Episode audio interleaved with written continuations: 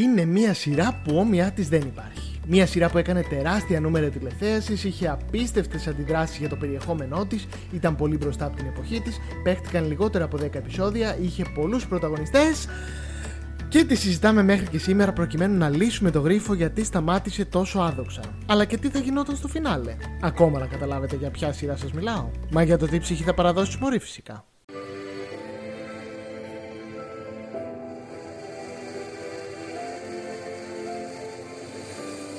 Καλώς ήρθατε. Αν είναι η πρώτη φορά που είστε σε αυτό το κανάλι, επιτρέψτε μου πριν μπω στο θέμα να σας πω δύο λόγια για μένα. Με λένε Αργύρι, οι φίλοι με φωνάζουν storyteller και μου αρέσει να λέω ιστορίες μέσα από τα κείμενά μου. Αν είστε λάτρε των σειρών, ελληνικών ή ξένων, είστε στο σωστό μέρος και μπορείτε να κάνετε την εγγραφή σας πατώντας το κόκκινο κουμπί που είναι ακριβώς από κάτω, αλλά και το κουδουνάκι για να σας έρχεται ειδοποίηση για κάθε νέο βίντεο μου. Περισσότερα για μένα μπορείτε να βρείτε αν με ακολουθήσετε στα social media ή αν μπείτε στη σχολή Tabula Rasa που έχω τη χαρά να διδάσκω το μάθημα του σεναρίου. Όλα αυτά θα τα βρείτε στην περιγραφή ακριβώς από κάτω. Στο σημερινό βίντεο λοιπόν θα μιλήσουμε για μια σειρά που από τον τίτλο ακόμα καταλαβαίνουμε ότι πρόκειται για κάτι πολύ διαφορετικό από αυτά που ίσως έχουμε συνηθίσει. Ένας τίτλος που σίγουρα είχε πολλούς ενάντιους καθώς ήταν και μεγάλος και με μια λέξη που στα αυτιά κάποιον ίσως ακουγόταν κάπως άκομψη. Έψαξα πάρα πολύ για αυτή τη σειρά και επειδή μου τη ζητήσατε στα σχόλια, αυτό το βίντεο είναι αφιερωμένο σε όλους εσάς που με ακολουθείτε πιστά από το ξεκίνημά μου. Τι ψυχή θα παραδώσει μωρή λοιπόν; Και για όποιον δεν τη γνωρίζει, αν και είπαμε έχουν γραφτεί και ακουστεί τόσο για τη σειρά αυτή, που εντάξει, κάπου θα την έχει πάρει το μάτι το αυτή σας. Παρ' όλα αυτά, εγώ οφείλω να σας πω λίγα πράγματα για την υπόθεση και τον μπάιο της σειράς. Σεναριογράφη το γνωστό δίδυμο Ρίγα Αποστόλου και σκηνοθεσία Αλέξανδρος Ρίγα. Πρωταγωνιστές Ελένη Ράντου, Ελένη Καστάνη, Χρήσα Ρόπα, Άβα Γαλανοπούλου, Παύλος Χαϊκάλης, Παύλος Κοντογιανίδη και πολύ πολύ ακόμα. Σας είπα, ήταν πολύ και όλοι πρώτα ονόματα. Η σειρά παίχτηκε στο Mega Channel το 2000 και ολοκληρώθηκε κακήν κακό σε 6 συν 1 επεισόδια. Δεν σας λέω 7 γιατί το τελευταίο δεν ήταν ακριβώς επεισόδιο. Αυτά όμως θα τα πούμε παρακάτω. Αυτό που μας ενδιαφέρει εδώ είναι η πλοκή της σειράς. Γιατί ήταν πραγματικά ξεχωριστή, πρωτοποριακή και θα έλεγα πολύ τολμηρή.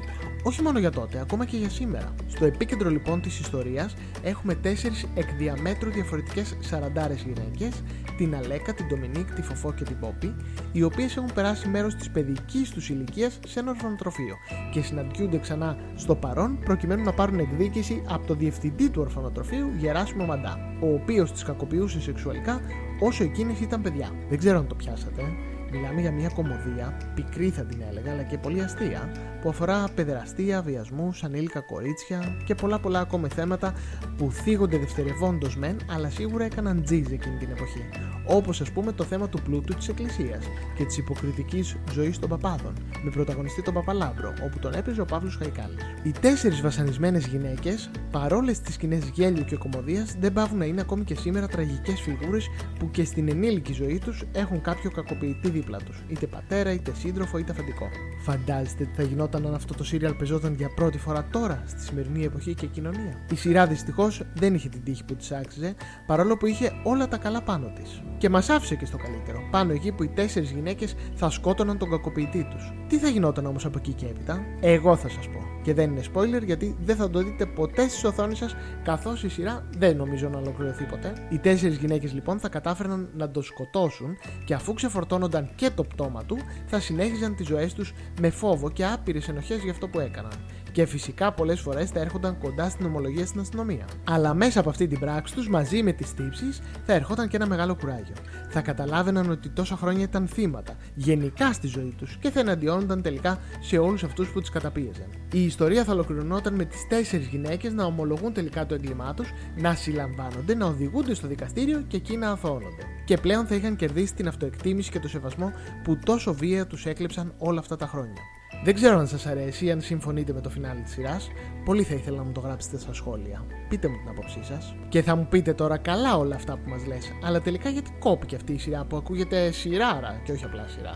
Εδώ το παρασκήνιο είναι μεγάλο και για πολλά χρόνια άγνωστο με τις φήμες να οργιάζουν. Οι θεωρίες συνωμοσίες έδιναν και έπαιρναν. Το έκοψαν πρόσωπα υψηλά και πολιτικά ιστάμενα, το έκοψε η Εκκλησία, οι συντελεστές ζητούσαν παραπάνω χρήματα μετά τα πρώτα επεισόδια που έκαναν επιτυχία και τόσα πολλά που δεν ήξερες τι να πιστέψεις. Τελικά η αλήθεια ήταν άλλη. Αλλά ας πάρουμε τα πράγματα από την αρχή. Ο Ρίγα και ο Αποστόλο αποφασίζουν να δώσουν στο Μέγκα μετά την επιτυχία των δύο ξένων ένα διαφορετικό σενάριο. Λόγω του υψηλού budget της σειράς, αποφασίζεται το κάθε επεισόδιο να είναι ωριαίο και όχι 45 λεπτό. Για όποιον ξέρει έστω και λίγο από τηλεόραση ή έχει καταλάβει πόσο μανιακός με τις λεπτομέρειες είναι ο Αλέξανδρος Ρίγα, καταλαβαίνει ότι αυτά τα 15 λεπτά παραπάνω είναι πολλή δουλειά. Και μην ξεχνάμε πως στην τηλεόραση ο χρόνος είναι χρήμα. Κρατήστε το αυτό. Η σειρά λοιπόν με προσωρινό τίτλο Τιμή Σένεκεν και πρωταγωνίστριε τη Δήμητρα Παπαδοπούλου, την Ασπασία Τζιτζικάκη, την Ελισάβετ Κωνσταντινίδου και την Ελένη Καστάνη, τη μόνη που έμεινε και μετά, γύρισε τέσσερα επεισόδια και οι Τζιτζικάκη, Κωνσταντινίδου και Παπαδοπούλου απομακρύνθηκαν για άγνωστο λόγο και αντικαταστάθηκαν από τις γυναίκες που είδαμε τελικά στις οθόνες μας. Και τι δεν θα έδινα να έβρισκα μία κόπια με την πρώτη εκτέλεση. Τότε λοιπόν αλλάζει και ο τίτλος. Και τα γυρίσματα ξεκινούν πάλι, έχοντας όμως ήδη ένα κακό μάτι πάνω τους. Που επιβεβαιώνεται, γιατί τα γυρίσματα σταματούν για δεύτερη φορά. Βλέπετε η Ισαβέλα Βλασιάδου που είχε ένα δεύτερο αλλά σημαντικό ρόλο στη σειρά, αποχώρησε επίσης. Άγνωστο το γιατί και η παραγωγή αποφάσισε να κάνουν το φοβερό και ανεπανάληπτο μέχρι τότε. Να δώσουν και αυτό το ρόλο στην Άβα Γαλανοπούλου, η οποία έπαιζε δύο διαφορετικούς ρόλους στη σειρά. Κουλό. Κι όμως, έτσι έγινε. Εννοείται με τόσες αποχωρήσεις, οι φήμες έχουν ήδη αρχίσει να οργιάζουν και τα κουτσομπολίστικα της εποχής άλλο που δεν ήθελαν. Η σειρά ξεκινάει να προβάλλεται, έρχεται πρώτη σε τηλεθέαση, αλλά την επόμενη εβδομάδα μαντέψτε. Έχουμε επανάληψη. Δεν έχουν προλάβει να ολοκληρώσουν επεισόδιο. Άμα στραβώσει το πράγμα από την αρχή, η σειρά αρχίζει να ρολάρει υποθετικά, παίζεται δεύτερο και τρίτο επεισόδιο και μετά πάλι επανάληψη. Ε, έτσι δεν γίνεται δουλειά όμως. Και οι συντελεστές τρέχουν. Φανταστείτε πίεση, νεύρα, άγχος, όλη στην τζίτα. Μιλάμε για πολλά χιλιάρικα που παίζουν. Και άντε και παίζονται και τα επεισόδια 4, 5, 6 και μετά αυτού και πάλι επανάληψη. Το μοτίβο ξεκάθαρο. Τρία επεισόδια, τρεις επαναλήψεις. Όπου έρχεται ένα επεισόδιο λίγο άκυρο με σκηνές που δεν έχουν προβληθεί, αφήγηση και εντελώς έξω από τη ροή των επεισοδίων που έχουμε συνηθίσει μέχρι τώρα. Και πάνω που λέμε να δεις δεν πρόλαβα να βγάλουν επεισόδιο, έρχεται επίσημη ανακοίνωση στον τύπο ότι το σύριαλ μας αποχαιρετά νωρίτερα κακήν κακό. Καταλαβαίνετε τι ακολούθησε, μη σας πω, συζητιόταν μέχρι το καλοκαίρι. Οι εκπομπές ολόληξαν. Οι συντελεστές δεν είπαν τίποτα, χάθηκαν από προσώπου και μετά από κάποια χρόνια άρχισαν δειλά-δειλά να μας εξηγούν ότι η πίεση του χρόνου ήταν μεγάλη, τα νεύρα όλων ήταν κρόσια, τα άτομα που έπρεπε να συνεννοηθούν μεταξύ τους πολλά, ε, λίγο θέλει. Όλοι ισχυρίζονται ότι ο Ρίγα ήταν αυτός που κράσαρε πρώτος ερχόταν από μια τεράστια επιτυχία, πήγε κατευθείαν σε μια άλλη επιτυχία, η πίεση από παντού ήταν μεγάλη, τα λεφτά που είχαν επενδυθεί πολλά, είχε το σενάριο, είχε τη σκηνοθεσία. Εντάξει ρε παιδιά, ένας άνθρωπος πόσο να κάνει και πόσο να υπομειστεί.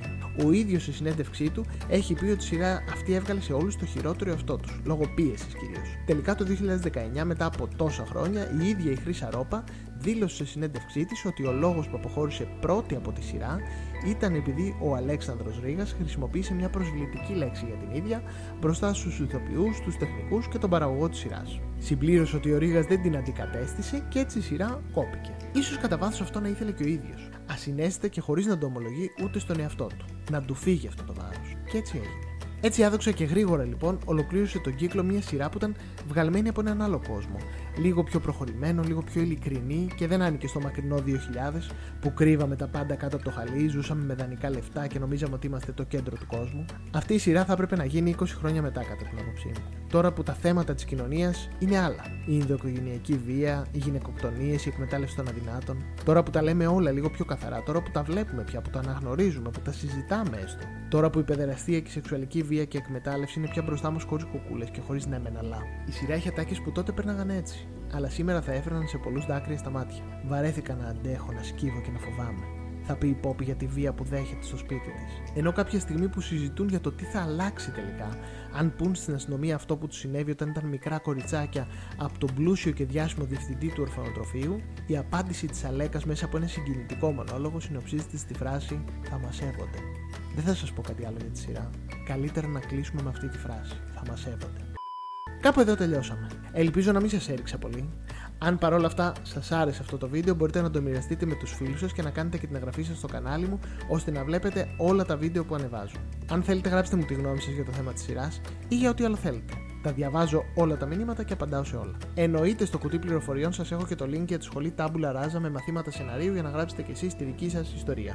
Κομμωδία, δράμα, κάτι ενδιάμεσο, ό,τι λέει η ψυχή σας. Επίσης για τους λάτρε των podcast, όλα τα επεισόδια κυκλοφορούν και ω ηχητικά σε όλες τις ψηφιακές πλατφόρμες τύπου Spotify. μπορείτε να με ακούτε και εκεί. Σας ευχαριστώ που για άλλη μια φορά ήσασταν μαζί μου. Τα λέμε την επόμενη εβδομάδα με ένα νέο βίντεο. Μην ξεχαστείτε, φιλιά πολλά!